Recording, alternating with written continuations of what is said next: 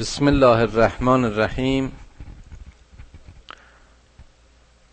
این سوره تکویر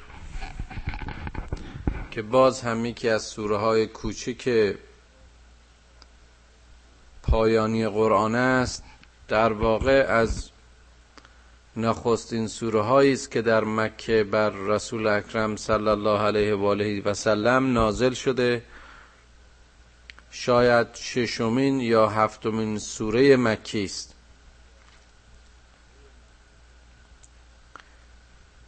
تم این سوره باز مثل دیگر سوره هایی که در شبهای قبل و شبهای بعد خواهیم اشاره کرد باز هم اشاره به معاد است. گفتم و تکرار می‌کنم که تا مسئله معاد برای مؤمنی یقین نشود وحدت و توحید و رسالت و نبوت مفهومی نخواهد داشت. چه اگر حساب و کتابی نباشد پاداشی نباشد و دادگاهی برای قضاوت کرده انسان ها در میان نباشد دیگر هدایت مفهومی ندارد. انسان ها می‌تونن در این دنیا روی سلیقه و نظر خودشون و یا حتی نظر جمعی به هر کاری که می‌خوان دست بیازن و هیچ نوع بازخواستی از اینها نشود.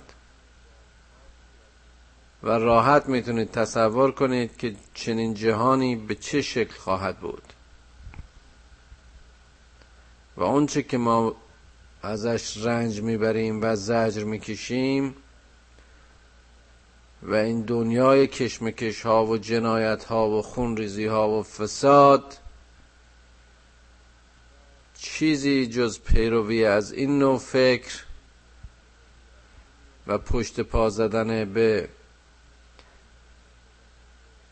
آیات و تذکرهای الهی نیست.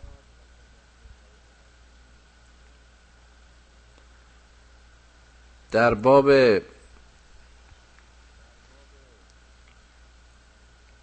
معرفی و اشاره به قیامت دیدیم که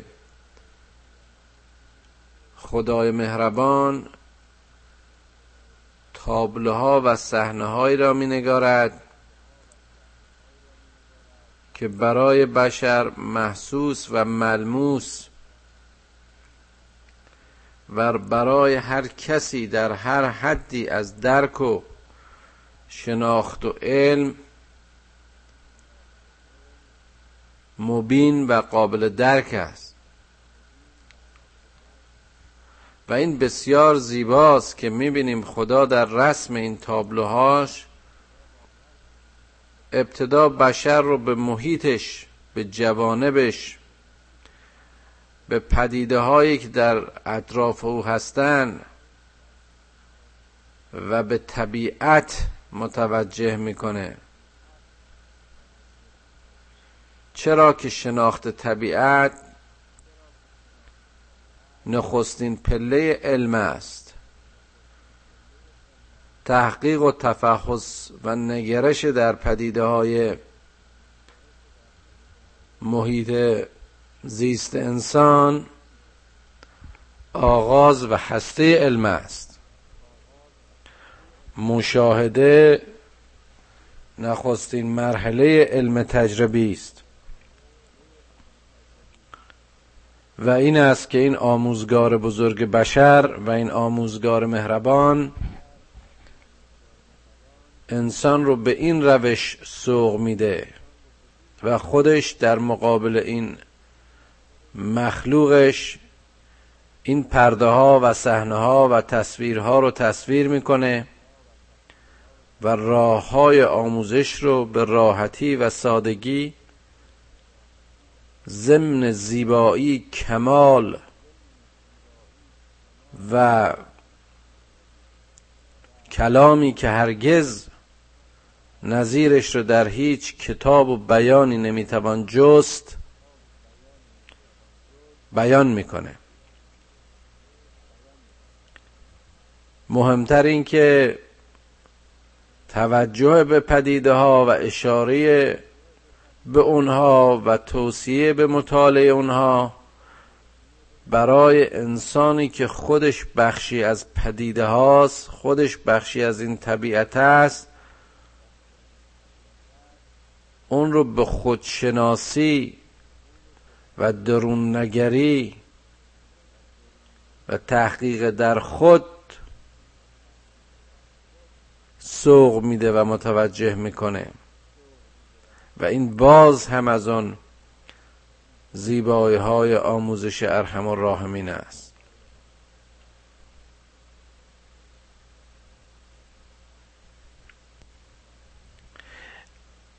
از الشمس کورت و از النجوم کدرت و از الجبال سیرت و از الاشار اطلت و از الوحوش حشرت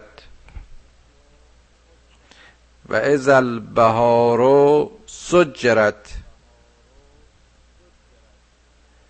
و از النفوس زوجت و از الموعودت سئلت به ای ذنب قتلت و از الصحف نشرت و از السماء کشتت و از الجحیم سعرت و از الجنت ازلفت علمت نفس ما احذرت همه این ازاها و شرطها و گاهها که در این دوازده آیه نخست این سوره آورده شده برای تحقیق و تأکید در اون آیه سیزدهم است که حالا در ترجمه خواهیم دید.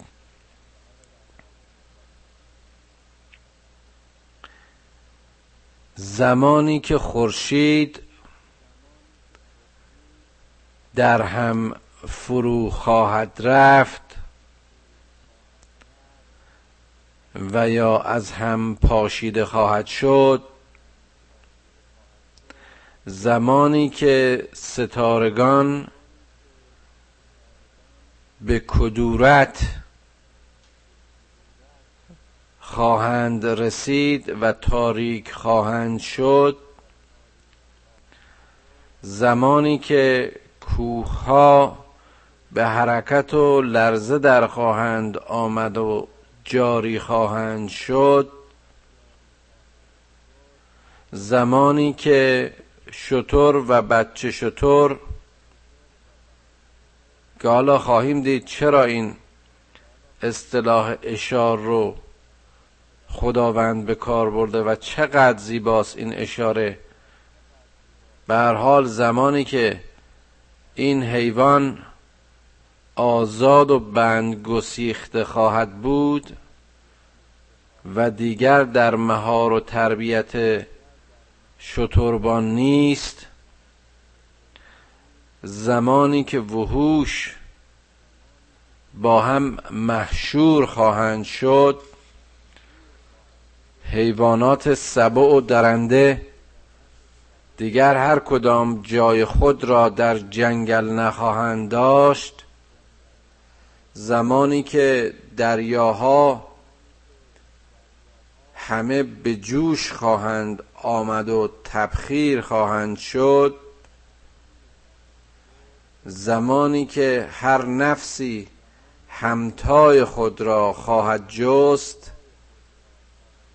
زمانی که اون دختران جوان زنده به گور شده مورد سوال قرار خواهند گرفت و از آنها می‌پرسند که به کدامین گناه شما را کشتند؟ زمانی که صفحه اعمال و لوح کردار هر کسی منتشر خواهد شد زمانی که آسمان ها از هم شکفته می شوند زمانی که جهنم شعلور می شود زمانی که زیبایی های بهشت بر مؤمنین نزدیک و قابل رؤیت می شود در اون زمان هر کس بر کردار خیش آگاه خواهد شد. گفتم تصویر قیامت تصویر دنیایی که ما هیچ گونه برداشتی ازش نداریم و تصورش امریس محال. در دنیای محسوس و ملموس و دنیایی که ما در نتیجه کاوش های علمی خودمون و در سایه اندیشه و اختیار تونستیم و بسیاری از معضلاتش پی ببریم می‌بینیم که در این دنیا ریشه و اساس و حتی اوج دانش و یافته های علمی ما بیشتر بر مبنای فرضیات و حدسیات است و تئوری هاست. به خصوص در اونجا که ما درباره چیستی و ماهیت اشیا و اجسام و موجودات و مخلوقات میاندیشیم و نظر می‌دهیم بیشتر در جهان فلسفه و جهان تئوری ها هستیم. حالا از دنیایی که هیچ گونه عالم و دانشمندی از اونجا بر نگشته و اساسا موجوداتش شکلش چهرش محتواش ذره بر ما روشن نیست. ما چه نوع برداشته می‌تونیم داشته باشیم؟ این است که خداوند سعی می‌کنه ما رو به مرحله از درک و شناخت سوق و جهت بده که با احساس و ادراک فعلی این دنیاییمون بتونیم تجسمی از اون رو در حدی داشته باشیم. لذا پایان این جهان و قیامت رو با از میان رفتن پدیده ها برای ما در این سوره های کوچیک تصویر می‌کنه. و چقدر جالبه برای اونهایی که اهل تحقیق و اهل تفکرند که حتی در این اشاراتی که خداوند می‌کنه نظم و اهمیت زیستی و خلقتی هر کدوم از این پدیده ها رو خوب مد نظر داشته و زیبا اشاره می‌کنه. می‌بینیم در این منظومه ای که ما درش زندگی می‌کنیم که زمین بخشی از اون منظومه است منظومه شمسی خداوند به مادر این منظومه به خواستگاه این منظومه که خورشید باشد اشاره می کند و نخست به کدورت و کوری و از هم پیچیده شدن این چشمه نور و چشمه حیات و منبع انرژی و چراغ عالم اشاره می‌کنه از الشمس و کبرت و بعد اون زمان که دیگر ستاره ها کدر خواهند شد.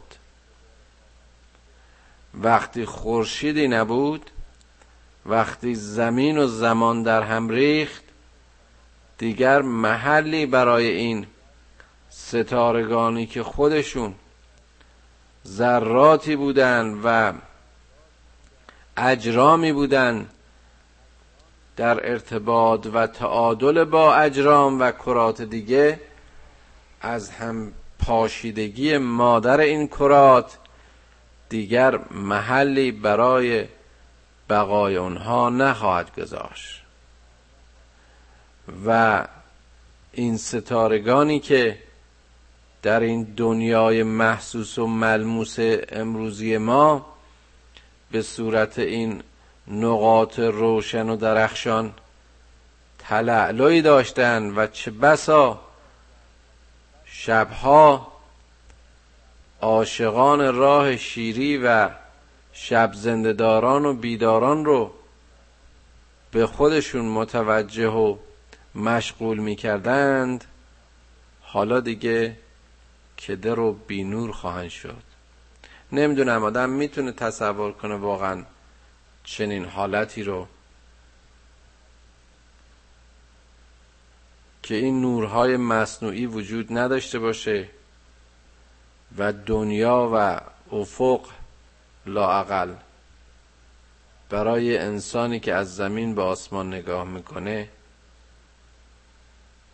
فضای همیشه شب ظلمانی و تاریک اما نه تاریکی که به نور ماه و ستارگان شکافته و دریده شده بلکه ظلمت عمیق و ظلمتی که هیچ چیز در آنجا قابل رؤیت نیست. مگر نه این است که اشیاء به نور قابل رؤیتند؟ وقتی که نور نبود دیگر دیدی وجود نخواهد داشت. بعضی معانی به قول مشهور به قول اینها sophisticated و یا به قول عرفا و صوفی ها اون تفسیرهای صوفیایی از این آیات قرآن کردن که به نظر من جالب است ولی دور از هدف قرآن است. خیلی ها این اشارات رو کردن به زمانی که در روان انسان در ذات انسان در نفس انسان این اتفاقات میفته و با روش های صوفیگری تفسیرهایی از این آیات کردن. گرز کردم سنت قرآن نیست. این قرآن برای ناسه و این اشارات همونطوری که بیان شده در این آیات کوتاه برای هر کسی قابل فهم و مطالعه است. این توضیحاتی هم که داده میشه صرفا برای گسترده شدن میدان دانش و میدان اندیشه ماست. ولا این اشارات بسیار در معنای خودشون ساده و صادقن. و ازل جبالو سیرت. و زمانی که کوه به سیر و حرکت در خواهند آمد. پرواز است که وقتی قشر زمین در هم از هم شکافته میشه دیگه این پستی و بلندی ها به صورت این اجرام ثابت و سر به فلک کشیده که در این زندگی دنیا برای ما ملموس و محسوس بود نخواهند بود. و ازل اشار و اطلت. اشار اشاره به حیوان اهلی اون زمان دنیای عرب شطور بود. و اشاره می‌کنه به این شطور خاص شطور ماده که ده ماه بچه داره. از ویژگی های این اشارت این است که این حیوان اهلی در اون زمان نیاز زیادی به مراقبت و محافظت داره. اهلی ترین زمانهای زمان این حیوان اهلی اون روزه. میگه وقتی که قیامت خواهد آمد. دیگه شتربانی در فکر این شترداری و این مواظبت و مراقبت نیست. یعنی اهلیت و دستآموزی معنی نداره. یعنی اون چیزهایی که شما رو در اینجا به خودش مشغول می کرد اون علائق اون وابستگی ها اون مسئولیت ها در این دنیای زیر و رو شده جایی نخواهد داشت. ازل و هوش و حشرت. باز در دنیای ما این درندگان خودشون از انسانها جدا کردن و به عمیقترین اعماق جنگل هر کدام در لانه و آشیانه خودشون سکونت دارند. آنی که زمین زیر و رو می شود دیگر این درندگان از آشیانه خود به دور و بیرون خواهند جست. و تصورش رو بکنید که شیر و ببر و پلنگ و همه اینها با فرار از آشیانهاشون برای پیدا کردن مسکنی رام که دیگر در زیر پایشان نخواهد بود چه منظره ای رو به وجود خواهند آورد؟ جالبه که در محاوره آمیانه ما هم وقتی به جایی میریم که خیلی شلوغ و در هم بر همه میگیم قیامتی بود ازدهامی بود. و این شاید اشاره به همین صحنه هاست. و ازل بهار سجرت و زمانی که دریاها به جوش خواهند آمد. باز این رو قبلا اشاره کردم. شکاف زمین و زیر رو شدنش آزاد شدن اون هسته های مذاب و سوزان مثل آتش بسیار وسیعی خواهد بود که آب اقیانوس ها چون قطره بر روی این آتش تبخیر خواهند شد. و ازن نفوس و زوجت. جایی که هر نفسی به دنبال همتای خودش خواهد گشت.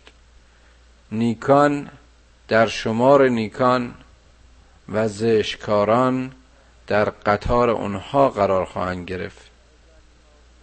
و ازل موعودت و سئلت به ای زنب قتلت یکی از جاهلیت های جاهلیت قریش می‌دونیم این بود که دختران جوانشون رو زنده به گور می‌کردن.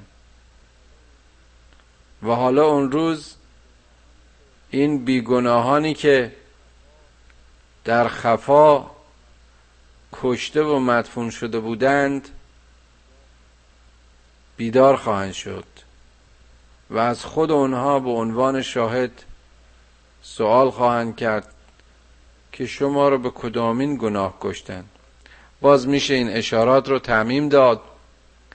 نه در مورد جاهلین قریش و رفتار خاصشون با نوزاد دخترشون در اون روز بلکه به همه انسان هایی که نعمت های خدا رو کشتند نعمت های خدا رو نادیده گرفتند و پتانسیل ها و انرژی ها آیا همه اینها اشاره به همین موجود زاینده یعنی نوع زن نیست؟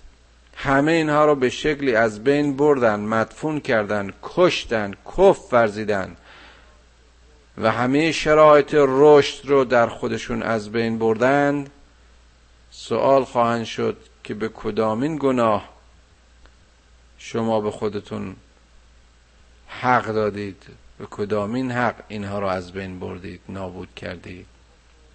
و از از صحف و نشرت روزی که صفحه اعمال هر کسی بدون هیچ پوششی بدون هیچ سانسوری آشکار و نش خواهد شد. دیگه تمام اون چیزهایی که ما برای پوشش و مدفون کردن و قایم کردن اعمالمون در این دنیا به کار می بردیم همه این وسایل در آن جهان از میان رفته. از السماء کشتت. زمانی که آسمان ها از هم شکفته خواهند شد. باز میشه این سما رو همانطوری که تفسیر کردن به اون آسمان های وهم و خیال به اون دنیاهای تصور به اون چیزهایی که بر روان و ذهن و نفس ما حاکم بود که حالا همه شکفته شدند و برداشته شدند و پرده ها کنار رفته. و اعمال ما خالص و لخت و اور در مقابل ما قرار خواهد گرفت. و از الجهیم و سعرت و زمانی که جهنم شعله هایش زبانه خواهند کشید و بهشت و رزوان خدا در قربت و نزدیکی مؤمنین قرار خواهد گرفت. روزی که همه اون وعده هایی که داده شده بود تحقق خواهند یافت. روزی که بنا به اشاراتی که در سوره قبلی کردیم اون روز حق در کنار حق قرار خواهد گرفت و هیچ چیز جز نور الهی در اون جهان تابان نخواهد بود. علمت نفسون ما احذرت. انسان اون روز می‌فهمه که دستاوردهایش چیست. نظیر این آیه رو داشتیم باز هم خواهیم داشت در سوره های بعدی. علمت نفسون به ما قدمت و اخرت.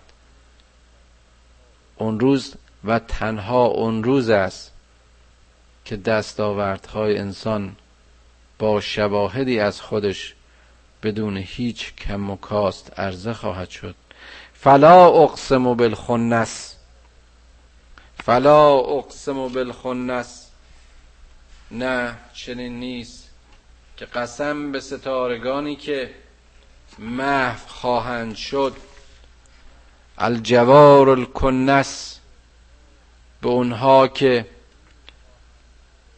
دور خواهند شد و به پنهان خواهند گریخت و لیل ازا اس و صبح ازا تنفس انه لقول رسول کریم.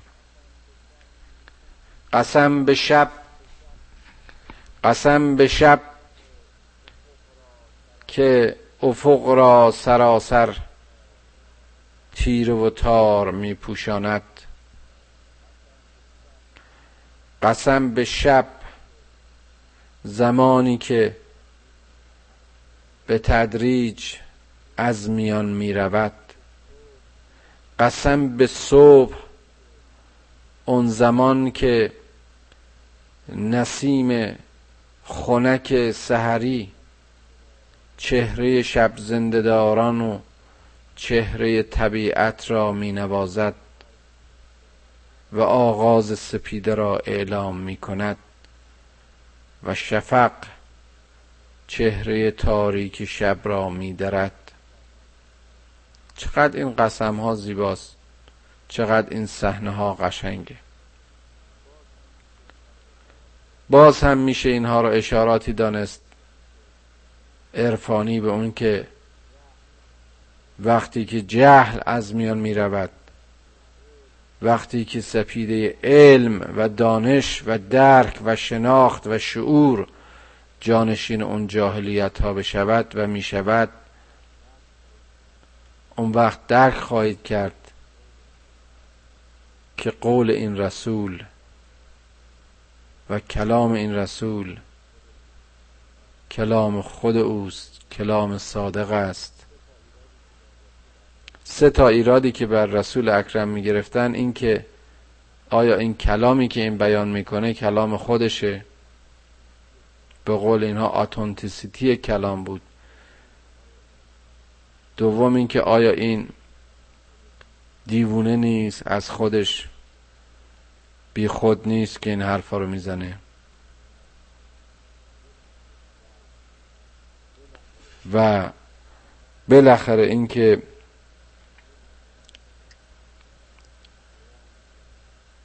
این پیام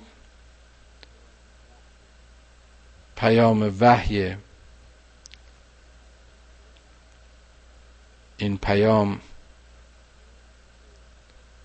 پیامی است که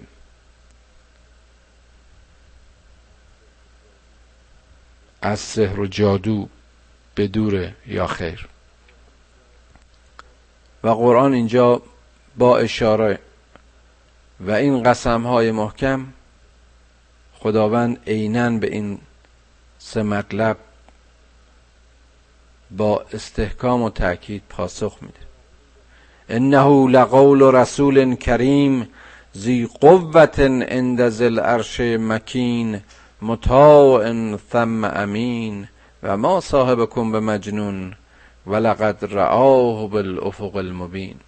این اشارات هم می‌تونه در مورد رسول اکرم صلی الله علیه و آله و سلم باشه هم در مورد جبرئیل آورنده وحی که هر دوش صادق بیشتر تکیه می‌کنن به این آیه آخری آیه 23 که میگه ولقد رآه بالافق المبین. این رو به جبرئیل نسبت میدن. به حال چه در مورد جبرئیل که پیام آور وحیه و چه در مورد پیامبر بزرگوار که ناقل وحیه و امینه و متصف به امین حتی قبل از پیامبریشه اینها صادقه. به خصوص در مورد و ما صاحبکم به مجنون که صرفا و دقیقا اشاره به رسول اکرم صلی الله علیه و آله و سلم است. زی قوت عند ذل عرش المکین مطاع ثم امین. این پیام این پیامبر پیام آور پیامی است که جبرئیل صاحب قدرت و ساکن عرش و مقرب پروردگار و مطاع و امین بر این محمد صلی الله علیه و آله و سلم نازل می‌کنه. و این رسول گرامی او را در افق مبین دیدار کرد. می‌دونیم که در دو مورد حداقل یکی در جبل و نور اونجا که نخستین آیه قرآن اقرأ بسم ربک الذی خلق بر رسول اکرم نازل شد و بار دوم در معراج رسول گرامی پیامبر بزرگوار جبرئیل رو به این رؤیت کرد. و ما هو علی الغیب بزنین. و چنین رسولی نسبت به غیب آگاه نیست و از اونچه که از غیب بر او نازل می شود هیچ گونه حسادت و بخلی ندارد. یعنی اون چرا که بر او نازل می شود به شما می خاند و در اختیار شما می گذارد و ما هو به قول شیطان رجیم. و این گفتار او گفتار شیطان رانده شده نیست. فعینت از هبون حالا که این راه رو دقیقا خدا مشخص می‌کنه وقتی که استحکام و استقامت راه رو اهمیت راه رو قدرت این راه رو و اهمیت این سرات رو به این دقت توضیح میده. سوال می‌کنه پس شما کدام راه انتخاب می‌کنید؟ شما به کجا دارید میرید؟ ان هو الا ذکر للعالمین که این راه و هدایت و این گفتار و کلام و این پیام و وحی جز تذکری برای عالمیان نیست. برای همه. هرچه هست. چقدر این زیباست. وقتی که ما در مدرسه بودیم و این ایده های آدم ساخته رو تبلیغ می‌کردن می‌گفتن این کمونیسم ایده است جهان شمول. معنی جهان شمول رو هم امروز خوب می‌فهمیم که بعد از کمتر از یک قرن به چه خفت و زلالت و بدبختی این ایده جهان شمول افتاد. در حالی که می‌بینیم این قرآن به این سراحت می‌گوید که هیچ امری و هیچ ذکری جز ذکر خدا للعالمین جهان شمول نخواهد بود. لمن شاء منکم ان یستقیم و ما تشاءون الا ان یشاء الله رب العالمین. هر کسی که از شما بخواد هر کسی که از شما خواست می‌تونه این هدایت رو بگیره و در این راه مستقیم و پر استقامت و در این سرات هدایت به سوی تعالی به سوی رشد به سوی تقرب به سوی ازلف از به سوی الفت و نزدیکی با بهشت خدا نزدیک بشه. و نزدیک نمی شود و میل نمی کند و اراده نمی کند و نمی خواهد کسی مگر اون کسی را که خدای رحمان و رب العالمین برای او بخواهد. یعنی چی؟ یعنی انسان تون باشه. یعنی انسان حواسش از دست نداده باشه شعورش رو ضایع نکرده باشه. مسموم و تخدیر نشده باشه. آماده گیرش پیام باشه. این است. و تو از من تشا و تو ذل من تشا به یده الخیر و هو علا کل شیء قدیر. چون فرصت کمه امیدوارم که خودتون باز هم بیشتر رو این آیات تفکر کنید اندیشه کنید. هر بار که این آیات رو می‌خونید به یقین برداشت های دیگری خواهید داشت.